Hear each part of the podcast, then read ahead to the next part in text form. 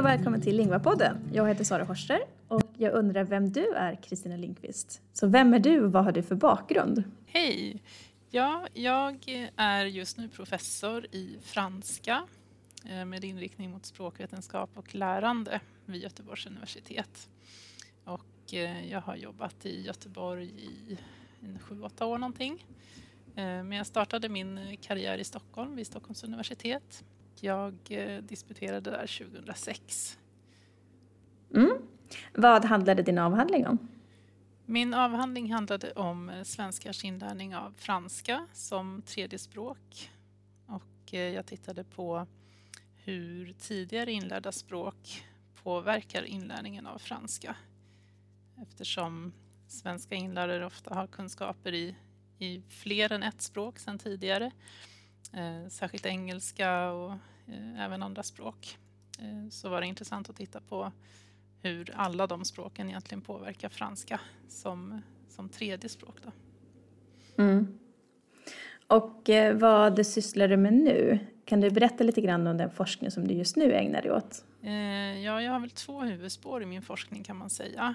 Och det ena är egentligen det som jag just nämnde som jag har fortsatt med sen, sen min avhandling. Eh, och det är tredjespråksinlärning och, och flerspråkighet. Och eh, jag har ju fortsatt med att undersöka eh, franska som tredje språk då. Eh, men jag har även tittat lite grann på andra språk eh, som italienska, spanska, svenska och nederländska har jag publicerat studier om. Eh, och jag har fortsatt att undersöka just det här hur de språken som man kan sedan tidigare påverkar inlärningen av det nya språket. Och det kan ju vara på olika sätt, men jag har framförallt eh, tittat på eh, ordförrådet och hur det påverkas. Eh, och sen då som en fortsättning på det spåret så har jag kommit in lite grann också på mer frågor om, om undervisning och hur lärare ser på, på flerspråkighet och vad de har för attityder till, till det flerspråkiga klassrummet och hur man kan eh, förhålla sig till att, eh, till att eleverna kan många språk. Och sen har jag ett annat eh, spår också då, det är ordinlärning som jag har hållit på med också ganska länge och som hänger ihop delvis med det här andra spåret också. Men då har jag tittat på olika aspekter av ordkunskap och Eh, det är ju så komplext med ordkunskap och vad det innebär att kunna ett ord och så, så att man får liksom bara skrapa på ytan lite på olika delar av ordkunskap. Eh, men på senare tid så har jag tittat mycket på ordförrådets storlek och undersökt hur många ord elever och, och studenter kan i franska. Och, eh, som en följd av det också så har jag blivit intresserad av hur så kallade kognater påverkar ordförrådets storlek. Alltså sådana ord som eh, ser likadana ut i, i ett, två eller flera språk och som betyder ungefär samma sak. Eh, vad man har för, för nytta av den typen av ord och hur det påverkar hur många ord man kan. Jag tänkte när du pratar om ordförrådets storlek, du, du sitter ju i Göteborg och det är Göteborg som gör de nationella nej, bedömningsstöden i moderna språk. Um, någonting som jag slås av när jag tittar på exempeltexterna tyska är att jag tycker nivån är ganska högt och jag undrar men hur har eleverna tillskansat sig ett sånt här ordförråd? Är det någonting som du har tittat på just ordförrådet, alltså så nivåerna i till exempel tyska, franska eller spanska kopplat till betygskriterier och ordförrådets storlek? Vad spännande. Eh, det har jag faktiskt inte gjort gjort. Eh, jag har undersökt ordförrådets storlek eh, bara i franska än så länge, så inte i, i de andra moderna språken. Men eh, jag har, tittat, jag har faktiskt undersökt från årskurs 6 och ända upp till steg 5 på gymnasiet. Och jag har kunnat se en, eh, en ganska så snabb utveckling faktiskt av antal ord som, som eleverna kan. Och jag har jämfört det här med studier från andra länder och svenska elever ligger väldigt bra till. Eh, och deras ordförråd ökar snabbt i, i jämförelse med andra elever i, i andra länder. Men jag, jag, har inte tittat på betygskriterier eller någonting sånt i relation till det här än. Nej, nej, min reflektion är ju om det är rimligt att eleverna når ett sånt här, alltså för att få ett A. Alltså hur hinner man, eller hur gör man så att eleverna får ett sånt rikt ordförråd som jag tycker exempeltexterna uppvisar. Och också samtidigt med god grammatik, alltså det är så mycket mm. som, som ska till. Men eh, det kanske är något för någon blivande avhandling för någon student så småningom. Absolut, kanske. Det, är, det är mycket som fortfarande behöver undersökas när det gäller ordförrådet. Så Ja. det, det vore välkommet, absolut. Mm. Och när du säger att eh, alltså, ordförrådets djup och bredd, hur, eh, hur många ord eh, bör man behärska för att kunna tala, alltså kunna klara sig i vardagen då? I säg tyska, franska eller spanska eller engelska? Ja, det, det är en väldigt svår fråga. Det finns lite olika uppskattningar. Det är ju lätt komplicerat att, att räkna ord. Man måste ju först bestämma vad ett ord är. Och, ja, det är en massa olika ställningstaganden och så. Eh, men det finns ju ganska mycket forskning på engelska och det är egentligen bara de siffrorna som, som vi kan förhålla oss till faktiskt. För det finns inte så mycket tillförlitlig eh, forskning för andra språk. Men eh, där brukar man väl säga att Alltså som generell regel i alla fall så behöver man cirka ja, mellan 6 och 8 000 ord för att kunna läsa en text obehindrat. För om, om man förstår mindre än så, då måste man hålla på och slå upp ord och det hindrar läsningen.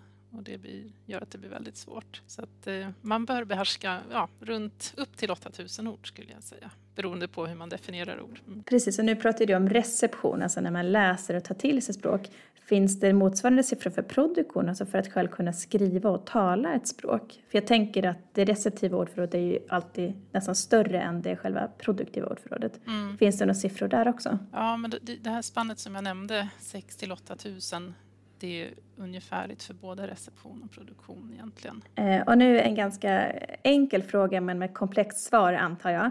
Hur bör språkundervisningen se ut för att eleverna ska kunna bygga upp en bra vokabulär? Och om det finns skillnader då i undervisningen av engelska som då är L2 och moderna språk som blir L3? Eh, nu verkar det ju som att enligt mina studier så, så verkar det gå väldigt bra för svenska elever så att eh, det verkar som att eh, lärare verkligen är, är duktiga i Sverige på att undervisa i, i ordförråd. Så det känns ju väldigt eh, tryggt och bra. Eh, men det man säger i forskningen generellt är ju att man verkligen behöver fokusera på vokabulärundervisning och jobba intensivt med, med ordförrådet. Och, eh, för att ofta kan det ju vara så att man kanske ja, låter eleverna själva jobba mycket med ordförrådet och man kanske ägnar tiden mer åt, åt grammatik och sådär i klassrummet. Eh, men eh, man är överens inom forskningen om att man måste verkligen jobba med explicit eh, vokabulärundervisning som man kallar det. Så att redan det är viktigt att, att verkligen jobba med ordförrådet. Och framför allt handlar det om att eleverna ska få använda orden i kontext. Det ser man är väldigt viktigt för, för inlärningen. Och när du säger explicit vokabulärundervisning, vad, alltså hur ser en sån uppgift ut? Jag tror att vi alla lärare tänker att ja, men det här gör vi nog, men kan du, kan du som forskare sätta ord på hur, hur ska jag undervisa eller hur kan jag undervisa? Ja, precis. Man, man brukar ju skilja mellan implicit och explicit eh, inlärning då. Eh, och implicit ordinlärning, det är den inlärningen som sker bara i, i förbifarten. Och till exempel att man läser en text och eh, råkar snappa upp ord eller att man lyssnar på någonting och, och faktiskt lär sig några ord på, på köpet. Eh, men att själva fokus inte låg på att jobba med ordförrådet. Men så att det som man förespråkar är inte det då egentligen utan tvärtom att man ska jobba explicit med, med ordförrådet och då kan det ju handla om att, eh, att eh, skapa olika övningar och aktiviteter som liksom direkt tränar ordförrådet. Det, det man oftast föreslår som, som särskilt eh, effektivt eh, det är ju att låta eleverna använda ord i, i kontext. Det kan ju vara till exempel en, en lucktext där man ska fylla i ord. Men det kan ju också vara, handla om att använda digitala verktyg för att öva ordförrådet på olika sätt. Som man också ser är, är effektivt. Och där tror jag, jag undervisar ju tyska och svenska. Och där tror jag också att det ser lite annorlunda ut i engelska. Jag har kollegor som vittnar om Mm. att det är en väldigt stor bredd i elevernas kunskaper i ordförråd. Så jag tror att det kanske är en större utmaning i engelska. Har du några tankar kring det? Just det här när eleverna har så olika nivåer. Ja, jo, precis. Den, den stora skillnaden mellan engelska och de moderna språken är ju inputen, eh, skulle jag säga. Att eleverna får ju så mycket mer engelska dagligen ifrån olika källor. Liksom. Men i tyska och, och franska och spanska så är det lite svårare att, att komma i kontakt med, med språken. Och man gör kanske inte det så mycket förutom i klassrummet egentligen. Så det handlar ju väldigt mycket om, om frekvens att, eh, att liksom utsätta sig för, för språket och komma i kontakt med språket eh, så mycket som möjligt. Det, det är skillnader där helt klart i engelskklassrummet gentemot eh, moderna språk klassrummet. Mm. Och eh, när man tittar på läromedel tror jag att det finns eh, flera som använder tydliga läromedel i moderna språk, kanske inte lika mycket i engelska. Och eh, många läromedel är ju uppbyggda kring texter med en tillhörande ordlista som ofta är samlad längst bak i boken. Sen kan det ibland finnas en liten ordlista direkt vid texten. Och hur kan jag som lärare bygga upp min undervisning så att eleverna lär sig använda orden i fraser? För oftast upplever jag att läromedlen har liksom en ordlista, sen exempelmening. Och eh, det är en utmaning tycker jag att få dem att använda orden eller lära in själva orden i ett sammanhang och inte bara att de lär sig själva glos, glosorna, liksom så här direktöversättning svenska-tyska till exempel.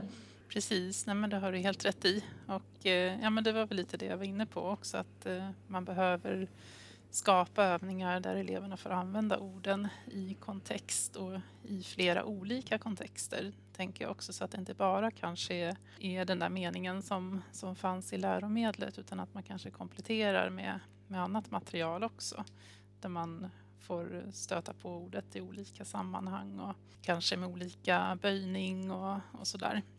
Eh, så att eh, kanske komplettera med lite mer autentiskt material till exempel. Som, eh, som gör att, eh, ja, att man, det handlar också om det här med frekvensen och att stöta på ett och samma ord många gånger. För det behöver man också för att till slut eh, lära sig ordet. Mm. Och nu har du säkert inte forskat på just det här, men glosläxor är ganska vanligt förekommande i moderna språk. Jag vet inte hur vanligt det är i engelska. Men hur bör en god eh, alltså ordläxa se ut? Om man tänker att man har liksom läxa från en dag till ja, nästa vecka samma dag. Hur, hur kan jag utforma en läxa som faktiskt hjälper eleven att, att lära in just orden då i sitt sammanhang? Ja, det är också väldigt eh, svårt men eh, de flesta verkar överens om att just gloslistor inte är så väldigt effektivt för ordinlärning. Det är ju lite problematiskt det här att man, man lär sig orden i en viss ordning till exempel. Och om man sen kastar om orden så, så kan man ingenting helt plötsligt för att man måste mm. minnas mm. dem i, i den här ordningen. Eh, så att det som många förordar det är ju eh, flashcards eller såna ordkort eh, som man har sett är effektivt för ordinlärning också ganska roligt att jobba med. Och man kan använda digitala flashcards till exempel. Det finns ju olika appar och, mm. och program och så som man kan använda som som jag tror eleverna kan tycka är rätt roligt också. Och det har man sett är effektivt för det är också lätt att eh, träna många gånger på, på ett och samma ord och man kan komma tillbaka till de orden som man var osäker på och sådär. nackdelen å andra sidan då är att man inte har någon kontext. Eh, så att då, då måste man komplettera med, med andra övningar också.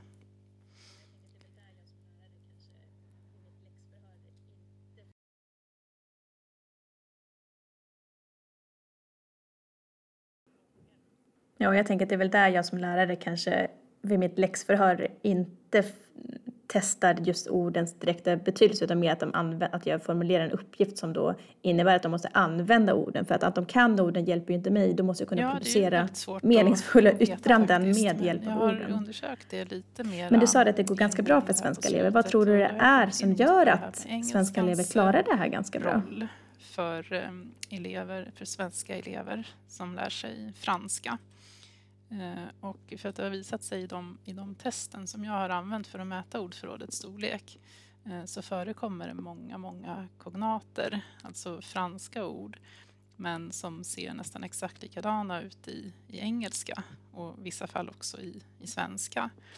Och det här verkar eleverna dra nytta av när de gör den här typen av test. Det handlar ju om reception och det handlar om att, att känna igen ord. Eh, och eh, det, det, verkar som att eh, de, enligt mina studier så presterar de bättre på de franska ord som också har kognater i engelska och eller svenska. Eh, så att det, det verkar som att det, det är någonting som de verkligen eh, har nytta av.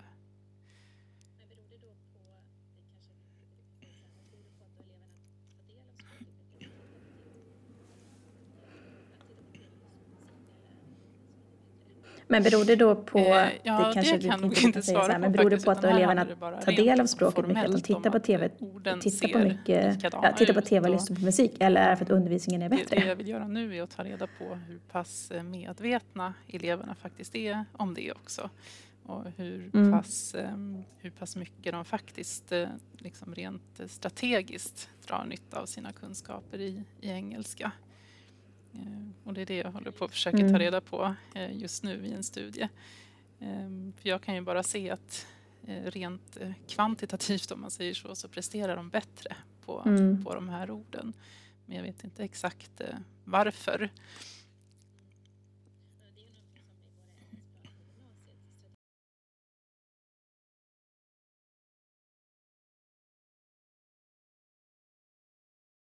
Mm.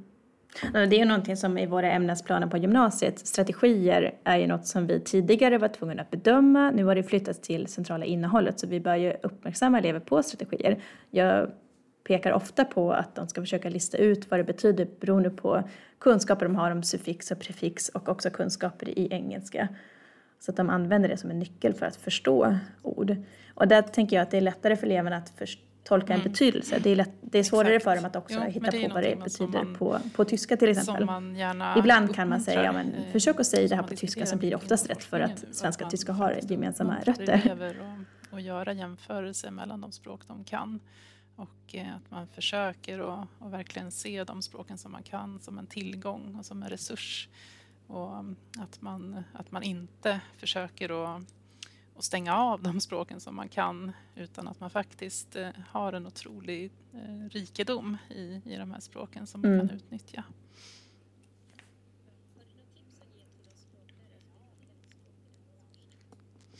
Eh, ja, jag tycker såklart att det är väldigt bra med, med poddar Mm. som är lättillgängliga. Och som, Har du något tips att ge till oss språklärare som vill ta som del av språkdidaktisk forskning? Att, att, för att sätta sig ner och kanske läsa en avhandling eller någonting, det tar ju väldigt mycket tid. Och jag vet att eh, lärare har ont om tid så det är svårt att, och faktiskt eh, hinna ta till sig ny forskning på det sättet.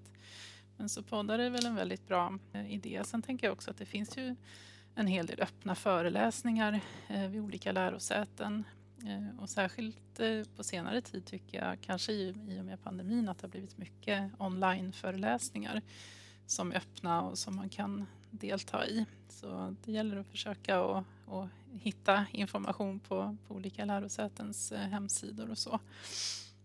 Eh, sen finns det olika fortbildningskurser och så som man eh, kan anmäla sig till i olika lärosäten också.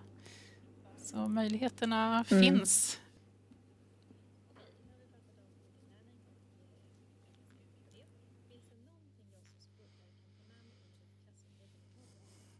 Ja, men då skulle jag kanske vilja Mm. nämna två saker. Okej, nu har vi pratat om ordinlärning och om. eh, olika Eh, och aspekter på det. Finns det någonting jag som språklärare eh, kan ta med mig in i mitt klassrum redan imorgon? explicit eh, vokabulärundervisning och fortsätta det goda arbetet som jag ser eh, har gett resultat eh, de senaste åren för, för ordförrådets storlek, särskilt då i franska som jag har sett. Att, att jobba med, med ordförrådet aktivt på lektionerna. Och sen skulle jag vilja skicka med också att, eh, att man uppmuntrar elever att dra nytta av de språk som de redan kan. Tack.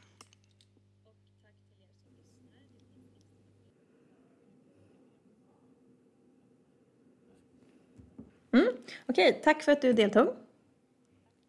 Och tack till er som lyssnar. Det finns extra material och lektionstips på vår hemsida och är du inte medlem så bli gärna medlem idag. Så tack för mig. Vi ses